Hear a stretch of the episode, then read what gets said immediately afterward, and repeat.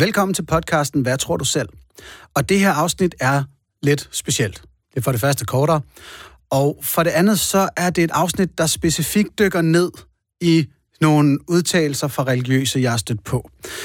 I nummer 13 udsendelse af den her podcast, der var Michael Van Laversen, generalsekretær for Frikirkenet, inde på validiteten af evangelierne og Bibelens fortællinger som historiske dokumenter.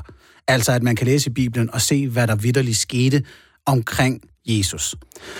Øh, det samme er jeg stødt på i mit radioprogram Gud Fader Bevares, hvor jeg havde den, den drøftelse med Indre formand Hans Ole Bækgaard, som også mener, at Bibelens evangelier er valide historiske dokumenter. Jeg har stødt på andre frikirkepræster, der har den samme tanke, og faktisk er det jo også det, som muslimer lægger som begrundelse for at tro på Jesus som en profet. De tror dog ikke, at han er Guds søn, men ligesom sige, de her dokumenter fortæller rent faktisk historien om Jesus. Hvor jeg jo er den holdning, jamen det er ikke øjenvidende beretninger, vi kan ikke stole på, hvad der står her, det er fanfiction.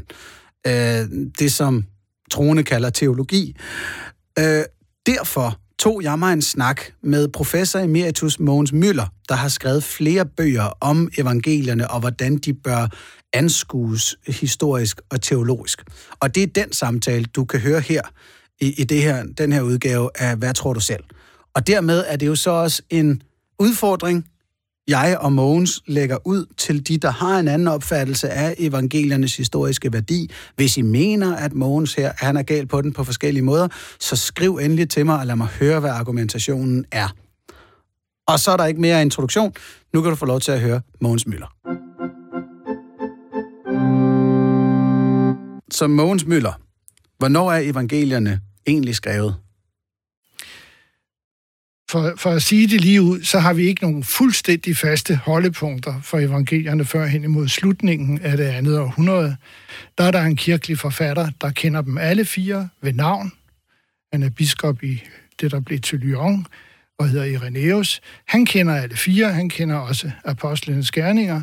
Han kender også 12 af de 13 breve, der er overleveret under Paulus' navn, og så kender han jo også Johannes' åbenbaring. Han kender faktisk det meste af det, vi som forstår ved det nye testamente. Men før da er der kun én forfatter, der omkring 120 nævner to af evangelierne ved navn. Og det er så Markus evangeliet og Matthæus evangeliet. Og han nævner dem på en sådan måde, så det fremgår, at Markus må have skrevet først, mm. fordi Matthæus retter op på noget, øh, i Markus evangeliet, hvor han mener, at rækkefølgen er forkert. Men de to andre evangelier, Lukas evangeliet og Johannes evangeliet, de er ikke øh, fast bevidnet, før vi kommer hen hos en anden forfatter, der siger, at der er fire evangelier, men ikke er så venlig at sige, hvad det er for nogen. Alright. Men det må være dem, vi kender også fra Irenaeus. Og hvorfor er det vigtigt det her med, at nogen kendte alle fire evangelier? Jamen det, hvis man skal tale om en ydre bevidnelse, øh, mm. øh, så nytter det jo ikke, at man kun har et af dem, øh, og så gå ud fra, at de andre er samtidig. For sådan forholder det sig ikke.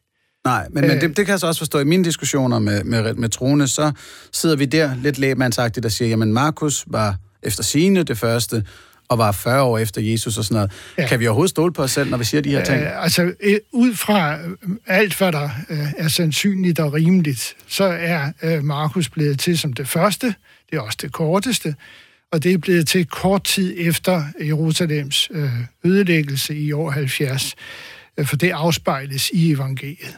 Mm. Og så er min hypotese, og den må være lige så god som alle andres, at de andre så er reaktioner på Markus. Matthæus er en reaktion på Markus øh, omkring 15 år senere, midt i 80'erne, ser det ud til, fordi brudet med jødedom ser ud til at være fuldbyrdet, at han synes, at Markus har været lige lovlig øh, Paulus-inspireret og har taget for lidt hensyn til Moseloven. Matthæus synes at skrive, vi kender ham ikke, de er alle sammen anonyme, men han synes at skrive til en jødekristen menighed. Han forudsætter, at loven bliver overholdt. Øh, så kommer efter mine beregninger Johannes ind som nummer tre. Og det er der, jeg måske nok er uenig med nogle af mine fagfælder. Ja, der er du men, lidt kontroversiel, ikke? Der er lidt kontroversiel, men det er mig, der har ret. og og øh, det vil de så også sige, at de har, men, men det, det må jo komme an på en prøve. Og, og, og det vil jeg anbringe omkring århundrede eller sådan noget. Ikke, ikke fordi der er et gammelt papyrus, der, der indicerer det, fordi det papyrus er ikke så sikkert en datering, som det har været. Er det det her Rylands fragment? Ja, Egerton, papyrus Egerton, tror jeg. Ja, Rylands, John Rylands Library. Fordi der er det et er det, som, fragment. ja, der er Michael Van Laursen 100 inde og sige, at det Ja. er et bevis på, at det er Ja. fra første århundrede. Et, et, det er et indicium, kan man sige, men, men øh, det, det har været op, og og det er man kommet i strid om igen. Det var et helt fast holdepunkt, da jeg læste teologi i 60'erne. Det er det ikke mere. Hvordan kan det være, at det ændrer status på den måde? Øh, papyrologien, øh, dateringen af skrift og materiale og sådan noget øh, udvikles jo voldsomt. Der er kommet mange nye metoder til. Så vil jeg sige, at den sidste, ham der slutter øh, festen, det er den, der har skrevet øh, Lukas evangeliet og apostlenes gerninger. Også han er jo anonym, selvom han skriver et forord, hvor han røber, at mange andre har forsøgt at gøre det, han gør. Nu skal han vise, hvordan det skulle have været gjort. Aha. Og han fører så historien helt frem til Paulus' ankomst til Rom. Ikke i evangeliet, men i apostlenes gerninger. Og der er mange gode grunde til at tro, at han også har skrevet sit evangelium for at lægge op til en fortsættelse. Altså han måtte skrive forhistorien om, for at få den til at passe med øh, hans apostelhistorie. Ah, ligesom, Eva- ligesom Marvel-filmene gør nu, så skriver de dem om, og sådan, så de kan sikre sig, at der er en serie. Ja, ja. Altså nu Right. skrev han ikke noget tredje bind, vil jeg sige, men, men hans mm. pointe var at øh, føre historien frem til det punkt, hvor Paulus opgiver at forkynde for jøder, og udelukkende henvender sig til hedninger. Det er også en konstrueret Paulus, vil jeg sige. For Paulus har efter min opfattelse aldrig været jødemissionær. Det siger han jo udtrykkeligt i Galaterbrevet, at han ikke er. Øh, Okay. men, men det, det tones ud i apostlenes gerninger, som om han først gik til jøderne, og så til hedningerne, når de ikke, altså når jøderne viste sig ikke at ville modtage, så gik han til hedningerne. Og så slutter apostlenes gerninger med, at det orker han ikke mere. Nu vil han udelukkende gå til hedningerne. Nu sidder han jo i husarrest, og vi kender ikke hans senere historie. Strengt taget kan vi kun følge den frem til Romerbrevet, hvor han er på vej til Jerusalem øh, på sit tredje og sidste besøg. Okay. Øh, men men når, når øh, vi så kommer op omkring midten af, af det andet århundrede, så bliver det magtpålæggende at give de her anonyme skrifter navne. Og det gør det for at sikre sig, at de er apostolske. Og derfor tildeler man de fire skrifter navne på folk, der enten er apostle, som Matthæus og Johannes, eller har stået apostle nær, som Markus, der var sekretær for Peter, og Lukas, som angiveligt var rejseledsager til Paulus. Ja. På den måde fik man, om jeg så må sige, ved at skrive de navne hen over skrifterne, så fik man sikret sig, at de kunne dateres ned i det første århundrede, altså forholdsvis tæt på Jesus, og også at de er forholdsvis samtidige. Vil du mene det, at man manipulerede? Ja, det vil jeg i høj grad mene. Men, men det havde den pointe, at når vi kommer hen til 130-40 stykker, så optræder der pludselig det, man kalder kættere, folk med en anden kristendomsopfattelse, som kender Jesus ord og kender Jesus overleveringer, som ikke stammer fra de fire evangelier. Og det må man ligesom have sat en stopper for. Og derfor nytter det jo ikke noget af, altså så må man jo sige, at de her skrifter udgør den apostolske overlevering. Det er dem, kirken bygger på. De andre er noget, der kommer ved siden af og senere, øh, og, og det er derfor ikke pålideligt. Vi har sandhedens evangelium, det er ellers et navn, der anbefaler sig selv, skulle man synes. Vi ja. har det jo meget berømte Thomas evangelium, og der er mange andre. Der var det Judas evangelium, der blev fundet, eller fundet blev det jo ikke, men udgivet i 2006. Øh, alle det- de Og det vil så også sige Maria Magdalenas evangelium osv., ja. dem regner man ikke med af øjenvidende beretninger heller. Ja, Der er intet, der er øjenvidende beretninger i det nye testamente, hvis man spørger mig. Den ældste forfatter, vi kommer i nærheden af, er Paulus, og det eneste, han har været øjenvidne til, det er den opstandende herre. Ja. Ja. Det fortæller han jo selv, at han har, at han, er, at han har åbenbaret sig for ham. Der er ikke nogen af evangelisterne, der er øjenvidner. Men, men, men de prøver jo på at skrive det ind, som om det er. Foråret til Lukas evangeliet indicerer heller ikke, at han er øjenvidne, men at han går tilbage og bygger på dem, der fra begyndelsen af var øjenvidner og ordets tjenere. Godt. Han, fordi... han er der, der er 100 år tilbage. Men hvis jeg så må prøve at gå ind i... Uh, Hans Ole Bækgaard, formand for Indre Mission, siger, det er beretninger, der har fundet sted. At evangelierne er beretninger, der har fundet sted. Ja, Han siger, øjenvidner har godkendt evangelieteksterne. Ved vi det? Nej. Det, det, det er et trospørgsmål. Ja, lige det, det her er jo ikke hans tro, det her, det er hans jo, det er hans tro. historien. Ja, det kan du sige. Altså, altså, det er i hvert fald ikke hans religiøse tro, det her, det er hans ja, overbevisning om historien. Det er en religiøs tro, hvis man ikke øh, vil gå ind i en åben drøftelse af dateringsspørgsmål og er, har bundet sig op. Det er ligesom, at kristendommen kommer til at indbefatte, at man også tror på bogen. Og det, det er jo ikke sådan, det begyndte for, for det første, fordi det nye testament jo ikke eksisterede de første halvanden 100 år. Eller Nej. 100 år for nu at være. Men, men det er jo så der, hvor at Hans Ole Bæk også går ind og siger, god forskning viser, at alle fire evangelier blev skrevet inden øh, for første århundrede. Ja, der, der er vi ikke enige om, hvad god forskning er. altså, der er forskning, der er åben over for udvikling. Jeg mener, at Lukas evangelierne afspejler en kirkehistorisk situation omkring midten, eller 130 eller sådan noget. Der er simpelthen dukket kætterier op, som ikke eksisterede i det første århundrede. Okay. Øh, men, men det, der er problemet for mine konservative samtalepartnere, det er jo, at de, de kender resultatet og skal retfærdiggøre det. Det hedder apologi. Det er forsvar. Der er ikke tale om en, en åben øh, drøftelse, hvor sådan set alt er muligt. Øh, vi må holde os til det, der, der ligger fast, og så prøve på at skabe hypoteser, der forbinder de ting. Yes, og, og, og så, så den her sidste udtalelse, jeg lige vil teste med dig, det er det her med, at Johannes evangeliet er skrevet af Johannes. Ja, det, det påstod man i Oldkirken. Det påstod skriftet ikke selv, vil jeg sige. Men man påstod det i Oldkirken. Men det er jo et led i at sige, at de her skrifter er apostolske, og derfor øh, øh, hører til kirkens grundlag. Så, så er det en ren hypotese, det her med, at Johannes skulle have skrevet Johannes evangeliet? Nej, det er, der, altså, det er jo noget, man mente i Oldkirken. Og, og det har man så også holdt fast ved sidenhen. Er der noget som helst, der øh, indiger på, at det er korrekt? Jamen, hvad skulle det være, om jeg så må sige? Ja, ja det du tænker har, jeg, du må du, vide. Du har fire skrifter, der er anonym, anonyme, og som på et tidspunkt bliver overskrevet med ifølge Markus, ifølge Matthæus, ifølge Lukas og ifølge Johannes. Det er ikke noget, der står i teksten. Der er ikke øh, den eneste forfatter, som jeg sagde før, der kommer frem, det er forfatteren til Lukas evangeliet. Han glemmer til gengæld at fortælle, hvem han er. Hmm. Øh, men, men altså, he, hele måden, det forår er bygget op på, øh, viser for mig, at hans skrift handler om noget, der er foregået for længe siden. Han er også den eneste af forfatterne i det nye testamente, undskyld, evangelierne, der interesserer sig for kronologi. Altså, han, han øh, indlejer øh, sin fortælling i den store historie. Og han er jo også den, der har skabt vores tidsregning. Alright. Fordi han siger, at Johannes døberen optrådte frem i øh, Tiberius' øh, 15. regeringsår. Og det er år 29. Og så står der et par vers længere henne i Lukas evangeliet, at på det tidspunkt trådte Jesus frem, og han var da omkring de 30.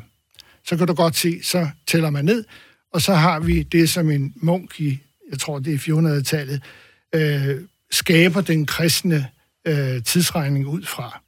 Det, det er det meget spinkte grundlag, må man sige. Ja, det kan jeg da øh, godt se, at, ja. at kineser og andre måske ikke vil finde sig helt i. Det kan jeg Nej, godt forstå. det har de jo mærkværdigvis gjort.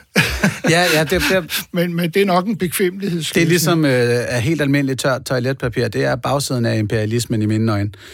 Øhm, men det er en anden var, Det var et lidt politisk udsagn. Det, det, det vil jeg ikke... Og hygiejnisk, men det er noget helt andet. Ja, øh, Hvis jeg lige må høre, Michael Van Laversen, øh, øh, generalsekretær i Frikirkenet, han kom med et par bestandte udsagn, da jeg ja. diskuterede det her med ham, hvor han sagde, du har ikke no- tilnærmelsesvis nogen, der er så velbevidnet som Jesus. Evangelierne er de mest velbevidnede antikke skrifter, vi har i dag. De, de, ja, de, de udsagn faldt mig lidt for brystet, ja, men jeg ved ikke nok forstå, om det. det. Det, det springer jo voldsomt i argumentationen, for der er jo ikke nogen tvivl om, at evangelierne er meget velbevidnet. De findes i tusindvis af håndskrifter ja, for hele perioden, så, så der er ikke noget at komme efter der. Men Jesus selv, øh, det, det er jo øh, en forkyndelse af ham, vi står overfor. Jeg plejer altid at sige, at, at det, der gør, at jeg Øh, altså, jeg har nu aldrig tvivlet på, at der har været en historisk person, hedder Jesus fra Nazareth, fordi det hele bliver meget vanskeligere, hvis man ikke har ham.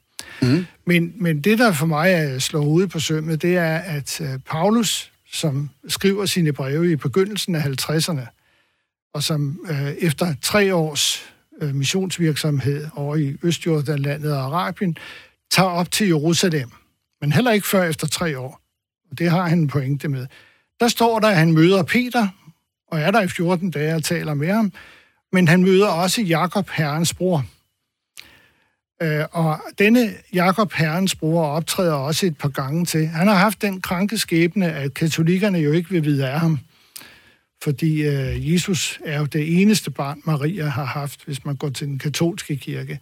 Men Markus og Matthæus er jo dog nogenlunde enige om, at han har fire brødre og et par søstre, og det er ikke fædre og kusiner. Mm. Så Jakob Herrens bror er Herrens bror. Hvordan kan vi være så meget i tvivl om alt det her, når det er den del af vores historie, som flest mennesker nærmest er gået op i?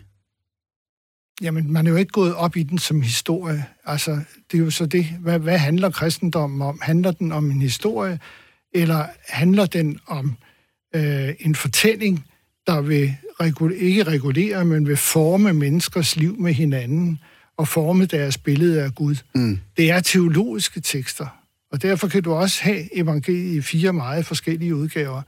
For det der med, at de tre første evangelier skulle ligne hinanden, det er så rigtigt overfladisk set. Men Lukas er voldsomt forskellig fra Markus, selvom det meget ligner.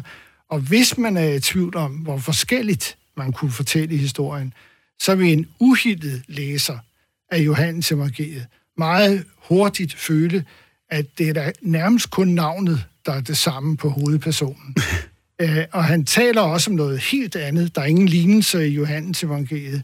Der er ikke nogen særlig uh, lovbelæring Jesus taler næsten udelukkende om sig selv, som den, der åbenbarer faderen. I de andre tre evangelier, der handler det om Guds rige, og om hvordan øh, forskellige situationer skal klares med ægteskab okay. og skat, og hvad det nu kan være. Så, så det vil sige, når, når Michael siger, du har ikke tilnærmelsesvis nogen, der er så velbevidende som Jesus, så tillader jeg mig synes allerede som lægemand, at det er at tage munden for fuld, når vi har folk som øh, filosofer, der øh, i Grækenlands artikken, der har skrevet deres egne ting ned, når Cæsar har skrevet sine egne erindringer ned ja, osv. Men, ved du, hvem der ikke har? Jesus? Nej, Sokrates. Ja, ja, han fik Platon han, til han det. er, han er et, altså bortset fra, at vi har tre beretninger, der er øjenvidenberetninger, altså folk, der virkelig har mødt ham, og en, der skriver en biografi om ham, så har vi ikke en linje af manden selv. Og mm. der kan vi jo også se, hvor uhyre forskellig han bliver. Altså Platon, der ender han jo nærmest med at blive en halvguddommelig skikkelse, men, men det udvikler sig i Platons skrifter. Og, og fra Aristofanes, som Kierkegaard jo mente var den, der kom tættest på, komediedigter, øh, der, der bliver han den der lidt ironiske skikkelse. Og så er der Xenofon, som er historieskriver, han gør ham til en, en kedelig småborger. Øh, så, så Altså, vi har jo ikke andet end andres opfattelser af Jesus. Havde han så bare efterladt sig et dokument, hvor han så, mit anlæggende her i verden var. Men det har han ikke. Vi har det kun i andres reception, i andres ja. modtagelse. Så jeg tillader mig at sige, at vi har i den grad tilnærmelsesvis mange, der er mere velbevidende end Jesus. Ja, altså blandt andet dem, for eksempel Paulus, blandt andet dem, der, der kommer os i møde med det, de selv har skrevet. Nu nævnte du Cæsar, og du kan også nævne Aristoteles og Platon og hvem det kan være, der mener vi jo, at vi står for deres egne skrifter. Yes. Det, det er jo også tilrettelæggelser.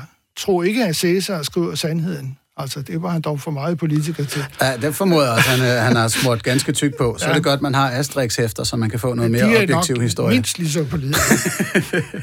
men, men til allersidst, Mogens, må jeg spørge til, øh, nu ser du det her med, at du regner med, der er en historisk person, der er Jesus ja. fra Nazareth. Ja. Øh, noget af det, jeg, jeg har stødt på, og jeg, jeg tror også bestemt på, at der har været en, men det der med, at vi aner ikke, hvad han har sagt og gjort. Men jeg stød, måske. Jeg stødte på noget med, at, at selve byen Nazareth måske ikke som sådan eksisterede på det tidspunkt, eller hvad? Nej, det er der, altså, nu, nu tilhører du det ateistiske trosamfund. Din, din øh, amerikanske søsterorganisation, der, der har jeg en bog, øh, der er skrevet af en, der siger, at den eksisterede slet ikke. Mm. Men nu er der jo ikke, altså, det er jo en flække og, og, det, og det er helt tydeligt, den er ikke nævnt i det gamle testamente, og Matthæus har store problemer med, at han slår sig ned i Nazareth og, og finder alle mulige mærkelige forklaringer på det. Og netop det tyder på, at der nok var en by, der hed Nazareth. Men altså, du kan altid komme med den slags. Øh, der er også nogen, der mener, at Bethlehem lå lige ved siden af Nazareth. Øh, Javel. Nu ja. betyder det, altså det som Nykøbing kan ligge forskellige steder, så kunne Bethlehem vel også gøre det. Øh, men, men det er en anden historie. Altså, han hed Jesus fra Nazareth, og det, det er sådan overleveringen, og det tyder på, at han kom fra denne ubetydelige flække. Johannes evangeliet har jo også den der bemærkning, kan noget godt komme fra Nazareth? Ikke? Altså, det, det er for ubetydeligt et sted, det er nærmest uden for bibelhistorien. Hvad, hvad, hvad, hvad skal det betyde? Så den har nok heller ikke været stor, lyder det til? Nej. Men, men så må, lad mig høre her til sidst også. Øh, øh, nu siger du det her med, at jeg er i ateistisk trosamfund, en af Bertel Hårders favoritvendinger. Øh, I dit opslag, der stod der religion, kolon, så stod der ateist. Det er et trosamfund. Altså, det, det må du undskylde. det kan jo ikke. Det er det Facebook, der har arrangeret det sådan. Ja, det skal jeg, det... jeg, jeg stoler på alt, hvad jeg ser på skærmen. Jeg vil også ønske, det hedder religiøs standpunkt. øh, men hvor er, at, med alt det, du ved her, med den her til, kritiske tilgang ja. til historien om, om evangelierne og Jesus, hvad er din tro? Religiøse tro? Ja, nu det er jo så et voldsomt stort og andet spørgsmål. Okay. Øh, men, men jeg du er også velkommen til at på det. Jeg tror, at øh, altså, sådan som jeg opfatter kristentroen, så handler den ikke så meget om mærkelige ting og, og et menneske, der kunne gå på vandet og sådan nogle ting. Det handler om til syvende og sidst, hvad er det at være menneske, og hvordan skal vi mennesker omgås hinanden? Og der mener jeg, når du nu spørger, så tror jeg, at Jesus var en, en profetisk skikkelse, der på en eller anden måde fik forkyndt Moseloven, sådan at hele vægten kom til at ligge på budet om at elske sin næste som sig selv. Og at det blev bag, ikke bagsiden, men den anden side af den mønt, der hedder, at du skal elske Gud. Du kan ikke elske Gud, hvis du ikke elsker dit medmenneske. Det giver simpelthen ingen mening. Det er kærlighedens væsen. Og, og der må han have sat noget i verden, øh, en virkning hos øh, sine nærmeste disciple, som overlevede hans død og stadig havde en, en magt i sig ja. øh, til at virke og være samfundsdannende. Men var han en eller anden form for guddommelig, eller hvad, tænker du blot, det, han var en almindelig menneske? Det er din og min definition. Altså, det, øh, der, der kom noget ind i verden, der var større end mennesket, og som virkede blandt mennesker, øh, hvis man med Guds søn vil komme en eller anden, hvad skal vi sige, fysisk, at der var noget ved ham, der ikke var menneskeligt, det giver for mig ingen mening. Han var et menneske. Jomfrufødslen er et forsøg på at udtrykke, at der var mere, men, men den er opfundet af Matthæus øh, ud fra et skriftsted i det gamle testamente. Øh, det kan vi ikke vide noget som helst om. Formodentlig født som alle andre børn. Men så med det at bare kalde min opfattelse primitiv, det kan jeg mærke, der er en risiko for her. Æh, ja. Kan du var han Kristus? Enkelt? Ja, det er han jo for dem, der tror på ham. Er det, er han det for dig? Øh, ja, altså, jeg vil gerne holde fast ved, at Gud for mig er den, som han viser som sin far. Øh, undskyld, den sætning forstår nej, jeg slet ikke. Nej, altså Gud er den, det, det faderbillede, som Jesus prøver på at fremkalde gennem sin forkyndelse, og som evangelisterne på forskellige vis forsøger at fastholde og udfolde. Altså, at, at, Gud er en, der vil os, øh, som vil, at kærligheden skal gennemstrømme vores liv, og at vi skal lade den bestemme vores forhold til vores medmennesker. Det lyder Jeg siger lige, at det er ja. ikke noget, man altid helt utvetydigt har kunne se hos kirkens repræsentanter. Nej, bestemt ikke. Og det, det er rent praktisk øh, implementering, det kan vi også, det kan drøftes meget længe, det gør jeg ja. også. Nej, det er mere det der med, var Jesus Gud, eller en form for Gud, eller i kontakt med Gud, var han guddommelig i dine øjne? Jamen, spørgsmålet giver ikke så meget mening. Altså, er, det for, er det for simpelt han, sat op? Nej, men, men øh, jeg, mener, jeg mener ikke, det er noget, at du kan tale om, uden om den virkning, det har gjort på dig. Du kan ikke først sige, at jeg vil gerne tro på Jesus, hvis du kan bevise over for mig, at han er Guds søn. Øh, når du så står med beviset, nå, jamen, så vil jeg gerne tro. Men, men troen er ikke sådan en to Altså, når man kommer til at tro på evangeliet, at det er sandheden om menneskelivet, der kommer til ord her, så implicerer det, at det har han åbenbaret os. Det har han vist os med sit liv og sin skæbne, og på den måde, så bliver han Guds billede for mig. Okay. Så til allersidst... Det er et meget det... stort spørgsmål, du beder mig om at udtrykke meget kort. Andre skriver tykke bøger om det. Ja, jamen, og det har... Det men, og bare rulle, det er ikke første gang, jeg støder på uh, meget snørklede definitioner af de her ting. Så det hvis der sidder nogen... lige ud. Nå, okay. Hvis der sidder nogle indre missioner eller ja. andre og lytter til det her, så ja. det, de skal forstå ud af dig, det er, at du ser også evangelierne som en sandhed om menneskelivet, som er meget nyttige for os, men du ser dem ikke som direkte beretninger, øh, og det er den skældning, der ligger her. Er det rigtigt forstået? Jeg ser det som forfattere, der forsøger at udmynde deres tro i fortællinger. Ikke? Altså, de fortæller øh, noget, som skal påvirke dem, som de fortæller det til. Godt. Måns Møller, du får ikke tak. mig længere ud. Nej, det er også helt fint. Det er, det er et godt sted at stoppe. Tusind tak skal du have. Velbekomme.